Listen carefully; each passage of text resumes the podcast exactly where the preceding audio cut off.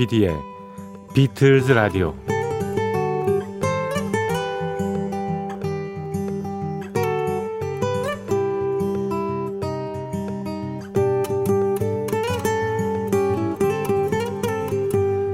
사랑하는 이들에게 하는 말이 있습니다. 내 곁에 있어줘서 정말 고마워요. 이 말은 예술가들에게 보내는 경이나 찬사이기도 합니다. 좋은 그림을 그려주셔서 고맙습니다. 정말 감동받았습니다. 멋진 음악으로 인생이 살만합니다. 감사합니다. 우리가 고마워하는 그런 아티스트 중에 하나입니다. 비틀즈. 이들의 아름다운 작품을 전하기 위해 오늘도 조피디의 비틀즈 라디오 시작합니다.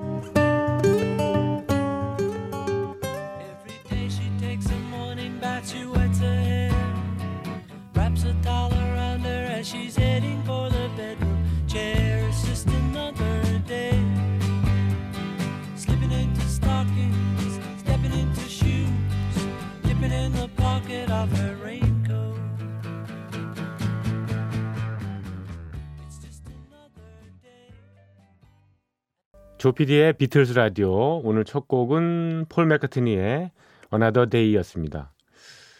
어, 글쎄, 폴 맥카트니가 솔로로 나와서 어, 여러 히트곡을 냈습니다만은 특히 방송에 많이 타는 노래 중에 하나가 이 Another Day입니다. 어, 팝 차트 순위에 관계없이요. Another Day 뭐 단순하면서도 아주 아름다운 멜로디죠. 자, 조피디의 비틀스 라디오 오늘도 시작합니다. 요즘에 특집 방송을 어, 보내드리려고 여러분의 사연과 신청곡 같은 거를 제가 소화를 못 해드리고 있습니다만 미리미리 좀 보내주세요. 예, 다음 주부터는 열심히 배달을 해드리겠습니다. 어, 사연과 신청곡은 MBC 미니 아니면 휴대폰 문자로 보내시면 됩니다. 미니는 무료고요. 휴대폰은 샵 8000번으로 보내시는 그 문자이잖아요. 그거는 짧은 거는 50원, 긴 거는 100원의 정보 이용료가 든다는 거 참고하시기 바랍니다. 네. 자, 어, 요 며칠 사이에는 계속 그 비틀즈의 명곡을 오리지널 곡과 리메이크 곡으로 해서 엮어드리고 있습니다. 음, 13곡을 소개를 해드렸고요. 음, 14번째 곡입니다. We Can Work It Out. We Can Work It Out. 1965년 연말에 미국 팝 차트에서 3주 동안 정상에 올랐던 곡입니다. 이 노래 We Can Work It Out은 폴 맥카트니가 대부분 작사를 했고요. 그 노래도 70%가량은 어, 그의 작품이라고 합니다. 사실 이 둘은 이렇게 어, 멜로디가 마음에 들거나 또는 작사를 이렇게 해오고 그러면 서로 이렇게 봐주고 해가지고 예, 좀 공동 제작이 많긴 많은데요. 예, 예. 또 그런 열린 마음으로 그 상대방의 의견을 받아들이기도 했고요. 예. 또 조지 마틴이라는 거장 프로듀서가 그 잘 정리도 했고 그래서 좋은 음악들이 이렇게 쭉 꾸준히 나왔죠. 그런데 존 레논이 이제 가사 중간에 얘기에 끼어드는 형식을 취하고 있습니다. 이 It Out이요. 어, 물론 그 부분은 이제 존이 불렀고요. 어, 작사 역시 곧 끼어드는 부분은 존이 했습니다. It Out에서요. 어, 1960년대 중반에 폴 맥카트니는 여배우인 제인 애셔라고 어, 애인 관계였어요. 그 비틀스 명곡 예스터데이도 비슷한 시기에 폴이 제인 애셔의 집에서 지내면서 만든 작품이지 않습니까? 그런데 이곡 Work It Out을 발표할 즈음에 제인의 일이 참 바빴나 봐요. 음, 애인인데 곁에 두고 싶어 했던 폴로서는 굉장히 섭섭했겠죠. 그래서 이 노래를 만든 겁니다. 내용을 보면은 이제 폴 맥카트니가 그렇게 얘기를 합니다. 너무 고집만 부르지 말고 스스로도 틀릴 수 있다고 생각해 보라고. 우리가 마음만 합치면은 다시 잘할 수 있을 거야. 뭐 이렇게요.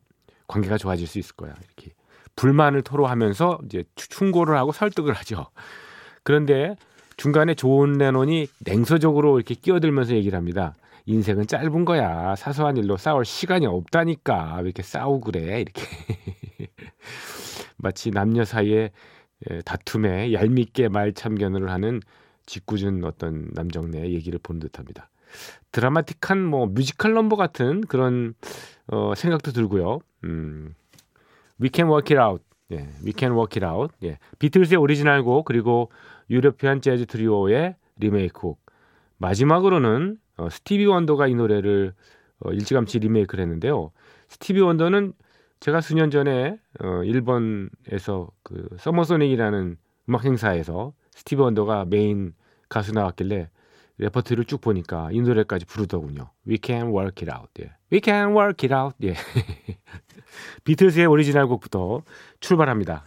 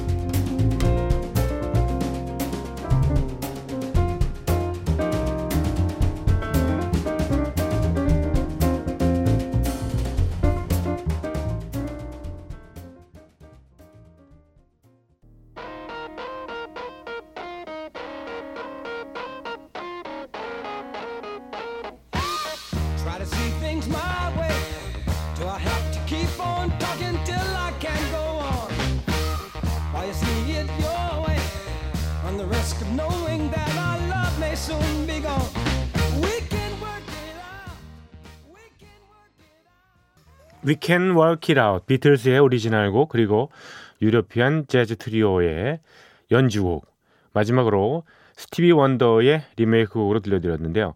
스티비 원더 곡은 이렇게 엇박으로 계속 하니까 좀 레게 느낌이 나네요. 네. We Can Work It Out. 네. 15번째 곡으로 넘어가겠습니다. All You Need Is Love입니다. 해서는 안 될 일이란 없어요. 부르려 하면 뭐든지 노래로 부를 수 있어요. 구하려 하면 누구든 구할 수 있어요. 그대에게 필요한 건 사랑뿐. 사랑이야말로 당신이 필요한 모든 것이죠. 이런 가사를 담고 있는 노래입니다. MBC 텔레비전 최근에 그 종영을 했습니다마는 무한도전 에, 프로그램 멤버들이 몇 년 전인가 이 곡을 불렀는데요. 굉장히 잘 불렀더라고요. 예. 다시 한번 들어봤는데. 그래서 새삼 세대를 초월해서 알려졌던 곡이기도 합니다. 우리나라 사람들한테는요. All You Need Is Love는 존 레논이 작사 작곡을 100% 도맡아 한 노래입니다. 당시에 에, 1967년이죠. 캐나다에서 만국 박람회가 열렸습니다. 그때 그해 이제 6월에 세계 최초로 위성을 이용해서 26개국을 연결하는 텔레비전 프로그램의 에, 그런 행사가 있었는데요. 그 방송 제목이 One World였습니다. 하나의 세계. 예. 어, 그 중에서 영국 쪽 중계를 담당한 방송사가 BBC였는데 BBC는 비틀즈에게 에, 작곡과 출연을 의뢰를 합니다. 음, 비틀즈는 런던의 에비로드 스튜디오에서 이 곡의 녹음 실황을 보여줬습니다. 그리고 전 세계에 4억이 넘는 인구가 예, 러닝타임 6분을 오롯이 100%다 즐길 수 있었습니다. All You Need Is Love는 이후에 음, 애니메이션 영화 Yellow Submarine에도 쓰였고요. 비교적 최근이라면은 휴 그랜트가 나왔던 음, 영화 기억나시죠? Love Actually 저도 이걸 네 번인가 본 것 같은데 참 재밌더라고요. 예. 어, 이렇게 잔잔하고 예, 가끔 이제 농담 따먹기 하는 이런 멜로물이 저는 참 좋습니다. Love Actually의 이 노래가 아주 효과적으로 쓰였었습니다. All You Need Is Love 프랑스 국가 La Marseillaise로부터 시작하죠. 예, La Marseillaise 어, 나중에는 이제 글렌 밀러의 In the Mood라는 곡이 막 이렇게 피날레 장식하고요. 비틀즈 초창, 초창기 히트곡이죠. She Loves You 같은 노래도 막 섞여 있어요. 그래서 아주 흥미롭게 예, 노래가 구성이 됩니다. 곡이요. 자, All You Need Is Love, 비틀즈의 오리지널 곡 그리고 어, 무한도전 팀 예, 부른 그 리메이크 곡하고요. 그 다음에 Love Actually에 나왔던 에, 그 사운드 트랙입니다. 린덴 데이비드 홀의 음성으로 각각 예, 한 10분 정도 이렇게 즐겨 주십시오. 좋을 것 같네요.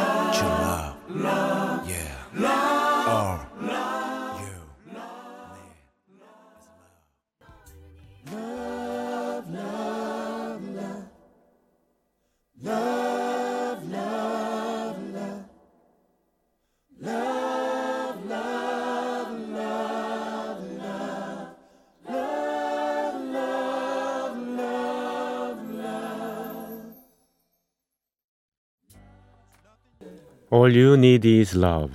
비틀즈의 오리지널곡 그리고 무한도전 멤버들이 열창한 음, 그 버전이었습니다. 네이티브 스피커가 아니니까 확실히 좀 발음이 좀 딸리네요. 그 발음이 딸리다 보니까 박자가 이렇게 좀 어렵게 지나가죠. 예. 근데 평상시에는 잘 못 느꼈는데 헤드폰을 끼고서 아주 뭐랄까요 좀 집중해서 들어보니까 티가 좀 나긴 나네요. 그래도 뭐 노래는 참 잘하시네. 박명수 씨를 비롯해서 모든 멤버들이 어 무한도전이 최근에 뭐 이제 끝나가지고요. 좀 토요일 날 오후에 아쉬워하는 사람들이 굉장히 많다고 들었습니다. 예. 저도 아쉽고요, 사실은. 예. 요즘에는 어떤 방송이나 뭐 연예인도 마찬가지고요. 예, 팬덤이 형성이 돼가지고 그 팬들이 예, 뭐라 그럴까요? 일반적으로 그러니까 일방적으로 어떤 그 수혜자가 아니라 본인 스스로가 만들어 갑니다. 예. 그런 현상을 보이고 있습니다. 예. 뭐 그게 최근의 경향이니까요. 예. 예. 그렇게 적극적으로 이제 사시는 거죠. 자, 16번째 곡으로요. 예. 스트로베리 Feels Forever를 골랐습니다. 스트로베리 Feels Forever. 이 곡은 존 레논이 어렸을 때 즐겨 놀았던 동네의 고아원을 모티브로 썼다고 합니다. 존 레논은 그가 어, 유년 시절을 보낸 리버풀 멘러브에서 걸어서 5분 거리에 이 고아원이 있었습니다. 어, 그 고아원의 이름이 바로 Strawberry Fields. 예.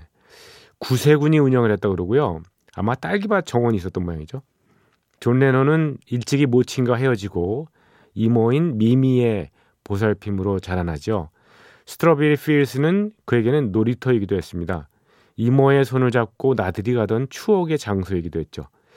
1966년 말에 Strawberry Fields Forever가 녹음될 무렵에 존 레논의 심정이 바로 그랬을지도 모르겠어요. 첫 번째 부인인 그 신시아와의 결혼 생활은 무미건조했고 또 세계 일주 투어를 다니면서 엄청난 인기를 어, 확인했지만 개인 생활이라고는 없는 바쁜 삶에 이게 뭔가 사는 게 이건가 싶었겠죠. 추억의 장소, 안식의 장소를 떠올렸고 이 곡을 완성했다고 전합니다. 이듬해인 1967년 2월에 나온 Strawberry Fields Forever는 그 싱글곡으로 팝차트 1위에 오릅니다. 대중적인 인기도 인기려니와 음악적인 면에서도 큰 인정을 받습니다.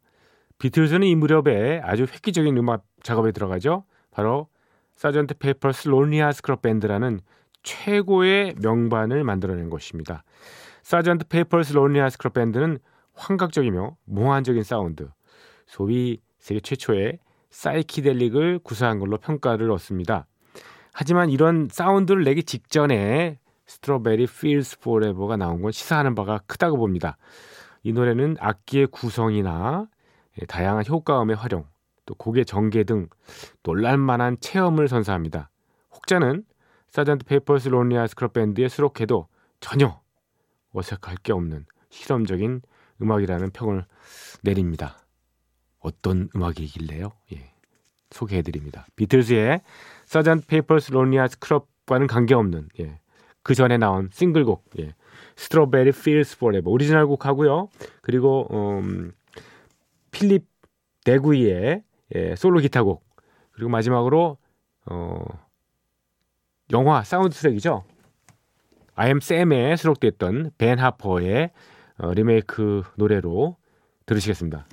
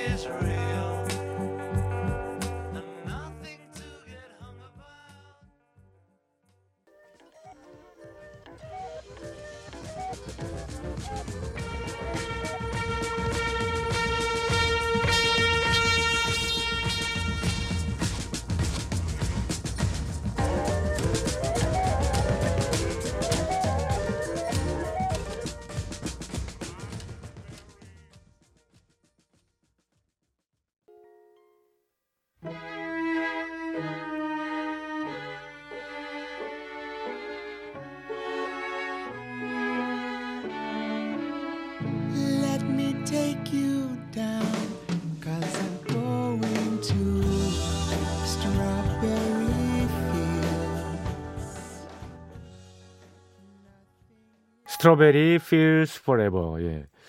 오리지널 곡도 훌륭하지만 뭐 I am Sam 사운드트랙에 나온 곡도 아주 편곡을 현대적이면서 몽환적으로 했다고 할 수 있을까요? 예.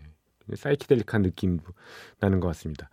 어, 비틀즈의 오리지널 곡 그리고 어, 두 번째로는 필립 드그루이의 에, 기타 연주 마지막으로 벤 하퍼의 에, 목소리로 들으셨습니다. 17번째로 넘어갑니다. 에, Ob-La-Di, Ob-La-Da입니다. 1968년에 나온 비틀즈의 두 장짜리 더블 앨범 보통 이 White Album이라고 얘기하는데 그 The Beatles라는 글자 외에는 별도의 타이틀이 붙어 있지는 않았습니다. 예. The Beatles 앨범 또 White Album이요. 60년대 말이 되자 비틀스 멤버들은 팀워크보다는 개인기를 더 발휘하고 싶다고 뭐 서로들 의견을 이렇게 예, 모았나 봐요. 그래서 일단 각자가 원하는 작업을 따로 해보자 이렇게 결론을 봤다고 하죠. 평론가들 중에는 그래서 화이트 앨범은 통합된 콘셉트가 없다고 평가절하하는 사람도 있습니다. 하지만 각자의 개성이 한껏 발휘된 곡들이 많습니다. 특히 오블라디 오블라다 같은 곡은 유쾌한 어, 음악이긴 하지만 귀를 즐겁게 하는 음악이지만 나름대로 음악성도 있어요. 그렇죠? 이 곡은 의미 불명의 그 주문 같은 제목이 붙여진 게 궁금한데요. 폴 백카트니가 평소에 알고 지내던 나이지리아 출신의 노인에게서 배운 말이라고 하네요. 음, 어떻게 될 거야? 어떻게 될 거야? 라는 어, 그런 의미를 가졌다는 설이 있지만은 그런 말인지 끝내 확인은 되지 않습니다. 아무튼 뭐 긍정적인 주문이겠죠. 예. 오블라디 오블라다는 스카와 레게 리듬으로 녹음이 됐습니다. 이 둘은 잘 아시는 대로 자메이카에서 탄생한 이박자 빠른 리듬입니다. 비틀즈는 자신의 앨범에 이처럼 다양한 음악적 시도를 했습니다. 자, Ob-La-Di, Ob-La-Da 비틀즈의 오리지널 곡 그리고 음 유슨두르 예. 유슨두르의 어, 아프리카의 저 어, 아티스트죠. 리메이크 곡 그리고 마리아 멀도의 곡 이렇게 세 곡을 시간 되는 대로 이어 드리겠습니다.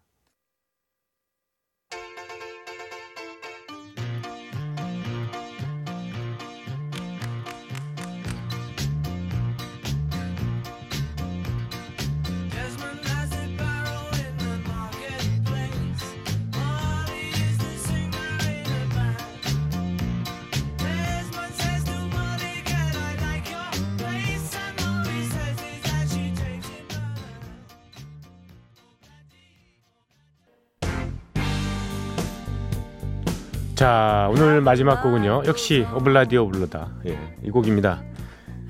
마리아 멀도의 노래 들으시면서 저는 내일 이 시간 다시 뵙겠습니다. 조 PD의 비틀스 라디오. 지금까지 조정선 프로듀서였습니다. 감사합니다